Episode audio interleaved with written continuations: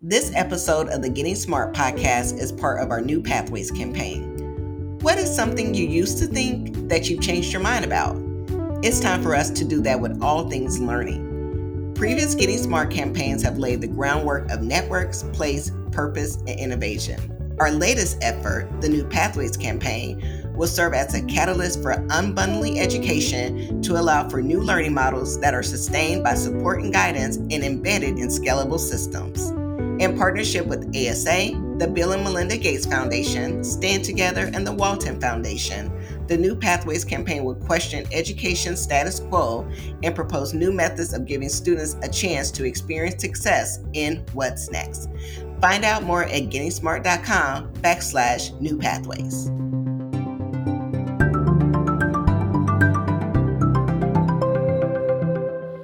You're listening to the Getting Smart podcast. I'm New Pathways Senior Fellow Trace Pickering.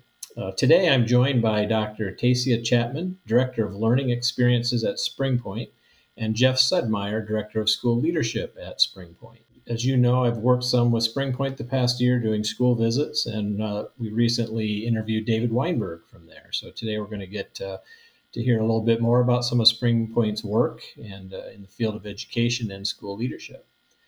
Uh, so, as the director of learning experiences, Tasia supports the design, development, and scale of Springpoint transformative learning experiences. Tasia brings over 16 years of teaching and curriculum design experience, and her expertise is in curriculum design reflective of universal design for learning and culturally responsive teaching.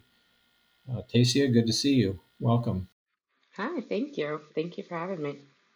And as Director of School Leadership, Jeff draws on over 20 years of experience as a teacher and administrator to coach principals and collaborate with leaders and teachers at Springpoint Partner Schools who are working to create innovative high schools. Welcome, Jeff. Hi, Trace. Thanks for having us. Yeah, excited to talk to you today. Um, uh, I'm a big fan of Springpoint's work, so I always enjoy the opportunity to talk uh, with folks involved with Springpoint. It's a wonderful organization. So I think my first question for both of you is just how um, tell us about the work you do at Springpoint. Maybe you know, what what landed you uh, at Springpoint Schools. Yeah, th- thanks. Um, what landed us here? I got to go back a little bit. Um, I spent uh, eight years teaching at the K 12 level in Chicago, Illinois, and Newark, New Jersey as a special educator. And um, I was a professor and curriculum designer and director um, at Relay Graduate School of Education. Um, and now, as you are named, I'm the director of learning experiences, and I am a I'm a curriculum geek, and and so I uh, support the design and development and implementation of TLEs, and um, my jam is is ensuring that curriculum is reflective of CRT and UDL. And I know as we get ready, we um, expand our TLEs a little bit. That is um, an aim for us um, as an organization is to ensure that um, it is reflective of CRT and UDL so that all students can see themselves in the, the curriculum that we're designing. Um, yeah, so I um, got into the work 25 years ago at this point, which is amazing for me to say that out loud uh, through Teach for America, and um, pretty quickly got hooked on the the mission of you know equity and trying to build great schools and um, learning experiences for all kids. And I think that's a through line in what I've been working on. Um, I've always been really interested in teaching and learning as kind of the core of that. You know, enjoy the, the, the opportunity at Springpoint to be able to spend about half of my time designing and experimenting, implementing and piloting these learning experiences, and then um, coaching a small portfolio of high schools throughout New England uh, on implementing these learning experiences along with a host of other innovative uh, projects. Nice, wonderful. Well, thank you. Um, so, yeah, the two of you and Springpoint talk a lot about transformative learning experiences. Um, what does what do you mean when you say transformative learning experiences, and what what do you envision that looking like for for schools? Yeah, so when we think about transformative learning experiences, we want learning experiences that lead to like this deeper learning. Um, and we envision that all learning experiences are reflective of rigor and purpose, which is what will make those uh, learning experiences meaningful. And we know uh, project-based learning intend like intends to be reflective uh, of rigor and purpose. However, sometimes we know the implementation isn't always strong, and so we take the stance that when students are are are doing this deep learning, they are grappling with authentic um, tasks and and and they're they're interested in what is what they are doing and they're driving their own learning. They are curious um, about the work that they are doing. And we know that oftentimes this this deep learning is going to lead to this double wow of like oh um, I'm, I'm doing more or I'm accomplishing more than I ever thought I that I could and I can see myself and I see this being meaningful to the work that I'm doing now and and how it's useful like outside of the four walls of my classroom. I mean, if we even zoom one layer up, I just think that um, you know we are we have the great fortune of getting to see hundreds of high school classrooms every year, and we get to talk to dozens and dozens of high school students, and um, more often than not, when we ask students, you know, what what are you doing right now? They they will say, ah, uh, and, and and why, right? What are you doing right now, and why you're you doing it? And they will tend to say, well, I'm I'm I'm, I'm filling out a chart, or I'm I'm trying to solve this problem.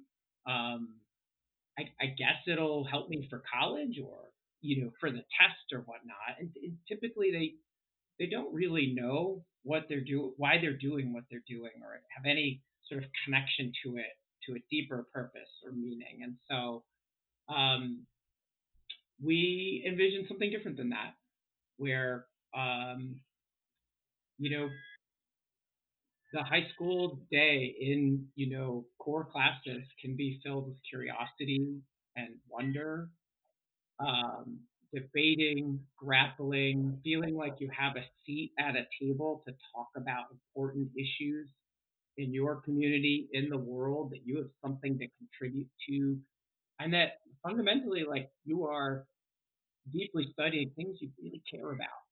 And so, like, uh, our, we've articulated some definitions of rigor and purpose in an attempt to start to um, realize this vision that learning can be magical and that high school students um, can fall in love with learning. That's, that's excellent. Yeah, there, I think all of our experience has been that that that kids feel like they have to spend eight hours waiting to get to do stuff they want to do, and, and then if you just follow any high school kid after three o'clock in the afternoon, you find out what they care about and how passionate they can be, and how voracious of learners they are. So it's uh, it's, it's good work you're doing. So yeah, so tell us about uh, this. This you've put a compilation together called "Making High School Meaningful" that puts together your ideas on uh, purpose and rigor, and then the steps or the, the things that you feel need to be a part of a high school that is meaningful and fulfilling for kids. So can you talk a little bit about um, that work and kind of wherever you want to start with? If you want to start with rigor and purpose, you want to start with the overview of what making uh, high school meaningful is about? Just take it take it where you want to with this one. So I think part of what we've you know tried to do is as we seek to partner with schools to create these transformative experiences. Um, as Tasia said, we, we think that PBL has a lot of um, a lot of promise to to harness students' passions and interests and like take them deep into the work right? PBL is, can be a really good vehicle for, for deep and meaningful learning. But we we wanted to articulate, um, I think, you know, some north stars or some sort of key principles that we wanted to infuse into project-based learning, and and so we've tried to define the core elements of rigor and purpose, right? So, um, you know, rigor including asking students open-ended questions that invite them into tensions, ambiguity, something that requires um, figuring out, right, as opposed to just finding out, which is just kind of look something up. It's the answer's right there in a text, or it's you can Google it, right? So so questions and tasks that require uncovering, investigation, wrestling, and, and navigating through ambiguity and tensions, um, and, and problem solving, um, putting um, you know rich, meaningful, complex texts or problem sets or what have you in front of students to get them to grapple with them, um, asserting uh, some standards for the work through exemplars and commentary on exemplars and really helping articulate what excellence will look like at the end of the project. Um, and then trying to embed into um, kind of daily learning uh, uh, an approach where students are really doing the work um, and sort of authentically doing the work. And then on the rigor side, and it's it's actually hard for me at this point to to delineate between rigor and purpose because we see them as almost inextricably tied, like they are fused together in our minds now and mutually reinforcing. I, I can give some examples. You know, on the purpose side, we've identified a few different facets of purpose: authenticity, relevance, identity, agency. We sort of tried to ident- identify what those components are so that we can then build them into um, units of study for students. And we really see them as, as mutually reinforcing. So, um, you know, for example, in, in a, a unit about uh, gentrification, uh, guest speakers come to class from one city and um, representing a variety of viewpoints from those that are advocating for further development to those that are concerned about you know displacement uh, of people from their homes, and we we bring those people in, and there's a there's a debate and there's a discussion, and so like at once we have both rigor in that students are weighing and thinking about conflicting viewpoints, and we have this authentic, authenticity of purpose. These are people from your city talking about things that are happening before your eyes. Um, you know, similarly in in a in a unit on um, it's an algebra unit that's about systems of equations, but it's also about what do you want to do in the future. And so students are figuring out the break even point across these systems, but that's in the context of potential careers that one might want to pursue and helping students kind of forecast into the future. How might this play out for me uh, based on what you know choices I make? So um, as I said, we try to articulate these are the, the, dimensions or facets of rigor. These are the dimensions of purpose, so that we can, um, you know, infuse them into lessons. But they really are mutually reinforcing. Yeah, that's super important. I think uh, rigor's often, and you say it in your paper, it's they, they just think it's harder work or more homework or you know just it, it just falls flat. So so I appreciate your the way you've framed up, um, you kind of redefined what rigor means uh, is, is, an important step, I think. So, uh, Tasia, um, so within rigor and purpose, you talk about the, the kind of the five components that um, if you a school implements is going to make a rigorous and purpose driven kind of curriculum. Can you talk us through some of that? Yeah, um, and I, I want to name when I was talking about the these five components. These these aren't aren't new. Uh, we've synthesized and drawn from um, from the research, um, and so we've we've thought deeply around like what is what is the research saying and how it's showing up in the classroom. And so those five components. The, one of the the first one is driving question, and when we think about um, a driving question, we know this is what establishes the purpose for the learning and then in uh, frames the inquiry for the the whole whole project and whole unit. Um, we also think uh, a creative artifact is important, and the creative artifact is the product or project that students are working on during the entire unit. And so this could be, for example, Jeff brought up the gentrification um, unit. This would be a photo essay in, in the gentrification unit. Or in our slam poetry unit, this is an actual slam poem that students have been, been working on. Um, the another component is the written commentary. Um, and the written commentary is how students explain and defend their thinking that is represented in their creative artifacts.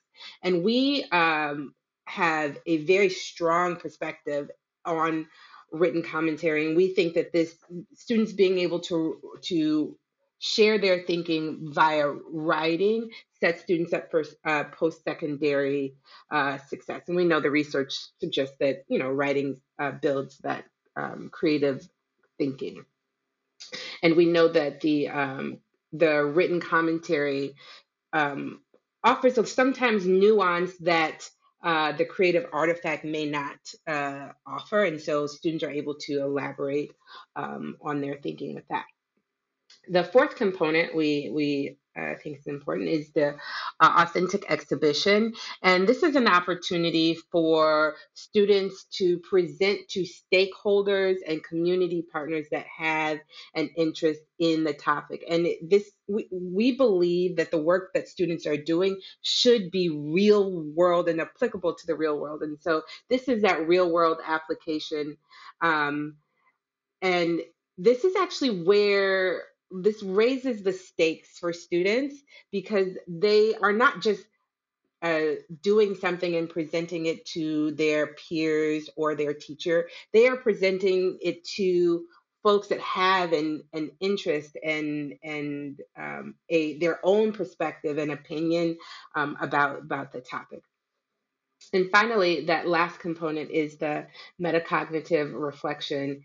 And we think that it is important, we think, and research suggests that it is important for students to reflect on their thinking and how their thinking has shifted across the, the unit, um, across the development of um, their creative artifact and the, the bigger project as a whole. And, and we want students to get into the habit of examining their own learning, thinking about what is working for me, what have I learned, what have I what have I learned about how I learn, what have I learned about what I need in order to be successful. And we think all five of those components are where rigor and purpose live, um, both at the the live at the unit level, and then when we think the day to day, you will see each of these come up, um, and, and, and rigor and purpose living um, for students and teachers. Nice, thank you. I, um, I heard you talk about authentic exhibition. There's also, as you know, strong uh, research on the need for the teenage brain to be engaged in work bigger than themselves. And if they don't have, if the work is just for that score on a paper or a grade, it just, I always say, how hard are you actually going to work if, if it's just for that one little thing, you know?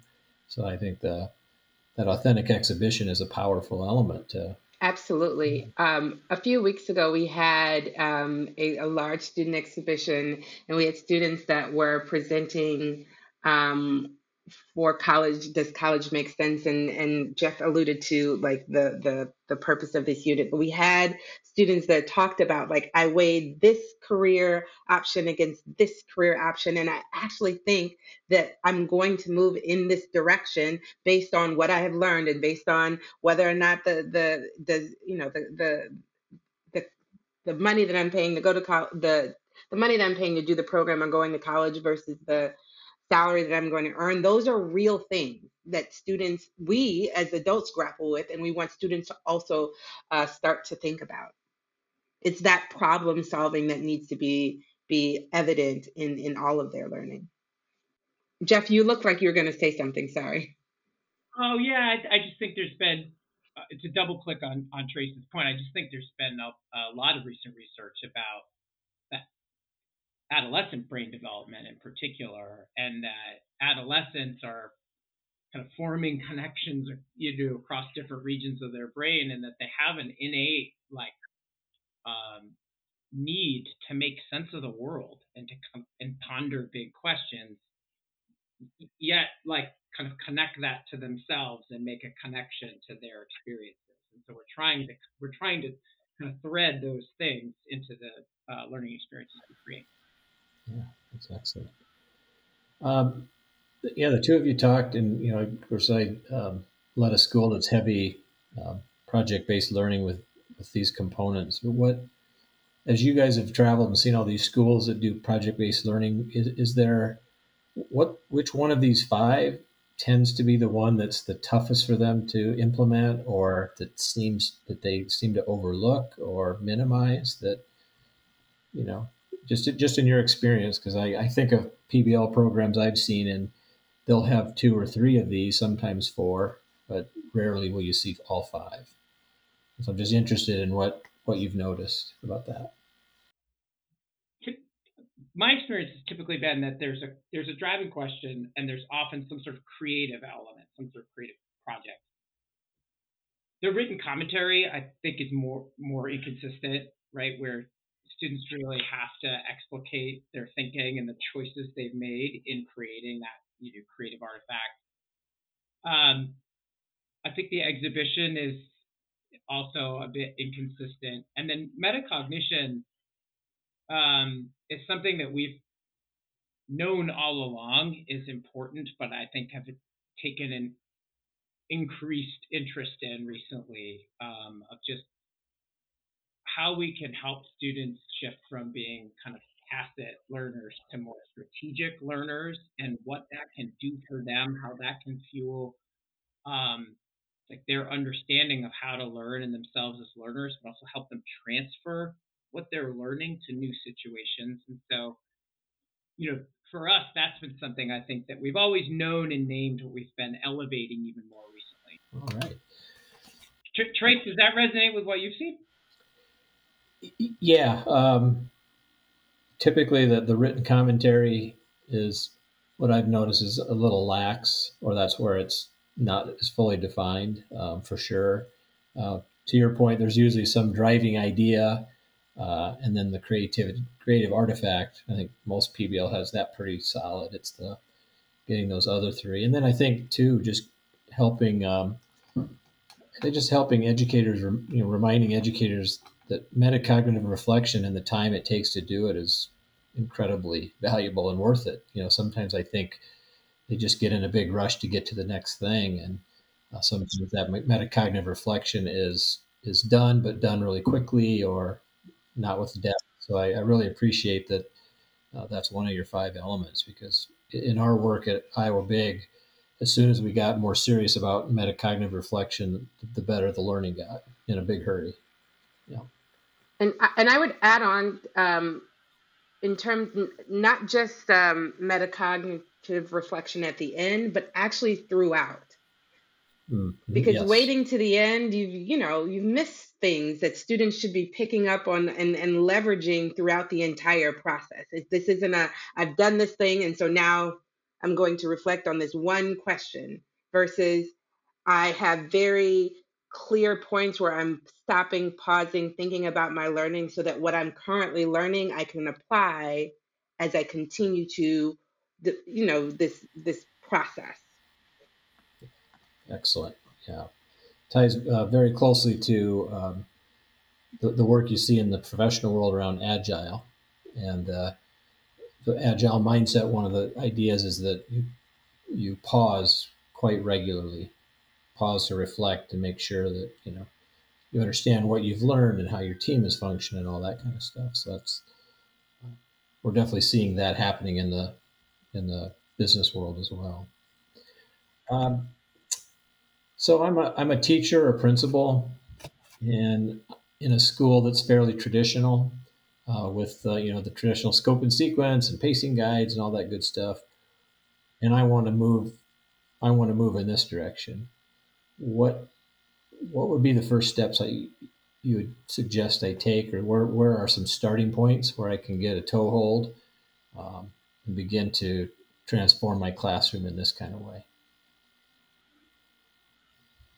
Um, I, I, I might start with an audit just to understand kind of the baseline of where you are. So um, define what you're looking for.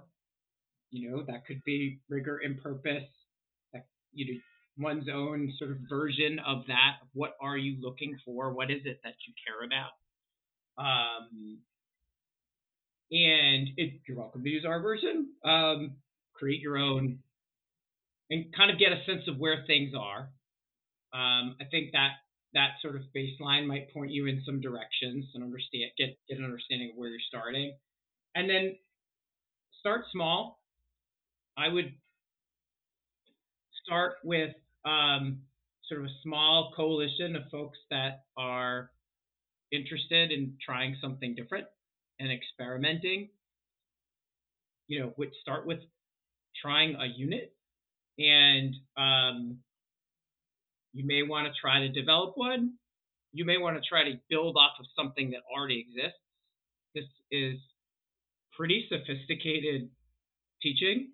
Um, it's pretty demanding, both in terms of the planning and the and the implementation. And so you you might want to um, take alleviate some of that for for teachers, right? By starting with something that's out there that already exists that you're customizing. And then I think take a somewhat of a scientific approach to it where you're doing a lot of progress monitoring. Talk to the students a lot. Survey them, focus groups, little you can do quick quick input from them on, you know, the end of class, beginning of class. Towards the end you could do a more, you know, a longer, more, you know, formal survey through Google. But I would I would solicit the input and feedback from students throughout. I would look at the student work quite a bit um, to see how that's progressing um, and observe the class and debrief with the, the teacher or teachers quite a bit. And so just try to surface a lot of information about how it's going, what you're learning, and then iterate and try again. Tasia, anything to add with that or? Uh, I would say if, if folks are, are interested, I know on our website we have um, a sample unit to try try out. Yeah, you could you could also contact us through the website. We have other resources. Yeah, absolutely. Um, so as you work with teachers and principals, with what what tends to be their biggest fear about diving into this, and how do you help them um, work through that? I can uh, I can probably start off, and then Jeff, you can bring it home. I, in talking with teachers um, about getting started, often teachers one want to know how long one want to know how long it's going to take you know um, and when we say you know this is a six to eight week unit which is the average length of our tles um, sometimes it's like, well, what are we doing for six to eight weeks to do a project? And it's like, well, it's it's more than a, a project. We actually want students to do some of that grappling and thinking. And so, trust me, the six to eight weeks is filled with um, deep learning and thinking and grappling that that students are, are, are they're they're they're working. They are absolutely working. Jeff, it looks like you were going to say something. I saw you look to the sky. Oh, Great. Um, and so I, I, think that's that's one of the concerns. Um, often the concerns teachers are say, well, maybe this is only for a subset of my students in my classroom. Um, but this might not be for my diverse learners or my multilingual learners. And we say, no, the, the our Springpoint TLEs are designed intentionally to address the needs of every single student sitting in your classroom. We have done that thinking um, around the differentiation and the multiple access points that it, the variety of students that your stu- the, the, the, variety of students that you have in your classroom will have an access point um, in every lesson in each of our TLEs. I I would just add a couple things. I think it depends a little bit on the audience or like on where they're coming from, the school leader's coming from, the context. So I think for people from schools that haven't had a ton of exposure to project based learning, we usually hear some concerns about rigor and standards alignment. Um, And I, I think I understand why. I think there is sort of a, a, a preconception about what PBL is and, and, isn't out there that might lead people to, to think that. Um, but I would just implore them to, to try. Let's just try a unit. Let's let's support the teacher or teachers. And um, when students like when you get rigor and purpose working in concert, and you have that moment where students work on a project, they work really hard, they revise it, they present it to an authentic audience, and then they look at you after and they say, Wow, I was nervous to do that, but I'm really proud of myself. And that was really interesting. Let's do more. Like, get to that moment and then reconsider your worries about rigor because I think once you get students that invested in in meaningful work, right, in deep thinking, um, I, think that that assuages probably some of the concerns about rigor and standards. And then I think people from an, from other audiences uh, or other contexts, um, I think as Casey was saying, wow, this is a lot, and um, how can we implement or operationalize this sort of dynamic framework into the day to day. And you know, we our our journey was in working with a, a small set of schools and supporting them to try to create curriculum, project based curriculum, and it was just a lot. Like there's a lot there to operationalize. That that led us to actually creating some units ourselves, like in deep partnership with our schools and getting a lot of feedback, and piloting and iterating and revising based on their feedback, but kind of trying to give that head start so that it, it's it's manageable and that teachers can devote their finite time and energy, brain space to rather than like searching for text or trying to figure out what tomorrow's agenda is, actually like deeply reading those texts or, you know, modifying for the, the needs of their students, et cetera, et cetera. Yeah, excellent. Um, yeah, I know, uh, you know we've talked the you know the students their sense of agency grows and their sense of purpose and their confidence and but I, I think you know I, am guessing what you've seen is the same thing I've seen with my teachers. But what what do you see? What transforms in the teacher? What what is it that that lights them up in a whole new way when they when they start to move in this direction? Well, I think it's a few things. Um, one is just a sense of what's possible, and that all the teachers that we work with believe in the unlimited potential of students. We all believe that. Yet every time we have one of these major expositions of their work, we're blown away by what they can do. And so I think that's part of it. Just, wow, what these young people are capable of. Um, and that's so rewarding. I think, and then related to that, I think are just some shifts in thinking about the role of teacher and, you know, um, the, the conventional image of a teacher that's prevailed for decades and decades is one of dispenser of information.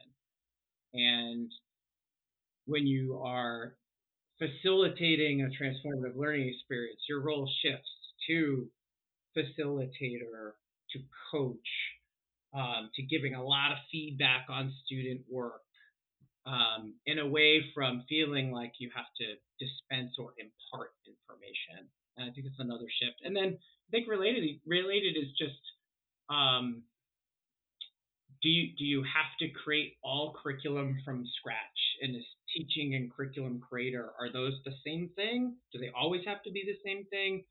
Um, what are the best ways to use your finite amount of planning time um, I think people start to have some shifts in their thinking about that as well.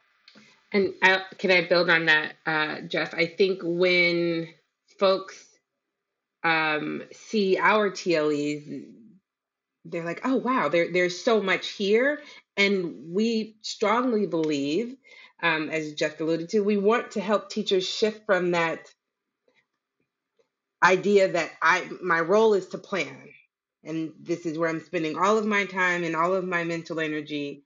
And we assert that actually we, we want you to not plan. We'll do that planning. We want you to engage in the intellectual prep, the intellectual preparation of digging into the readings and the resources that we have already um, cultivated for you so that you can engage in that thinking of like what what is best for my students? What do i need to tweak? What do i what how do i make sure my students fully show up on this day in this particular um, project or activity? And so that's we want that is what we want teachers to be able to to shift their thinking from i am a planner to i am um, i need to engage in some intellectual prep I am not pouring into my my students. They are they are sharing, and I am just facilitating, as, as Jeff named. Well, Tasia, Jeff, uh, appreciate your time. Uh, appreciate your work. I love what you guys in Springpoint do. Um, it's making a huge contribution to the, the work we're all trying to do out in the field. So appreciate that. Um, for those of you interested, springpointschools.org is where you need to go to learn more about Tasia and Jeff's work as well as their uh, paper Making High School Meaningful, where they lay out all the things that they've talked about here at the podcast. So, with that, thank thanks again to, to the two of you. Thanks, Trace. Thanks, everyone. Thanks for tuning in to the Getting Smart podcast today. We want this podcast to be actionable, insightful, and a great way to learn about what's next in learning. In order to stay on the cutting edge, we need people in the field to tell us what they're hearing, what they're wanting, and what they're needing to learn more about. Got a topic or a guest in mind? Send your recommendations to me, Mason at gettingsmart.com. And if you like what you're hearing, don't forget to leave a review in Apple Podcasts or subscribe wherever you listen. Feel free to share the podcast on social media using the hashtag GSPodcasts. Thanks so much.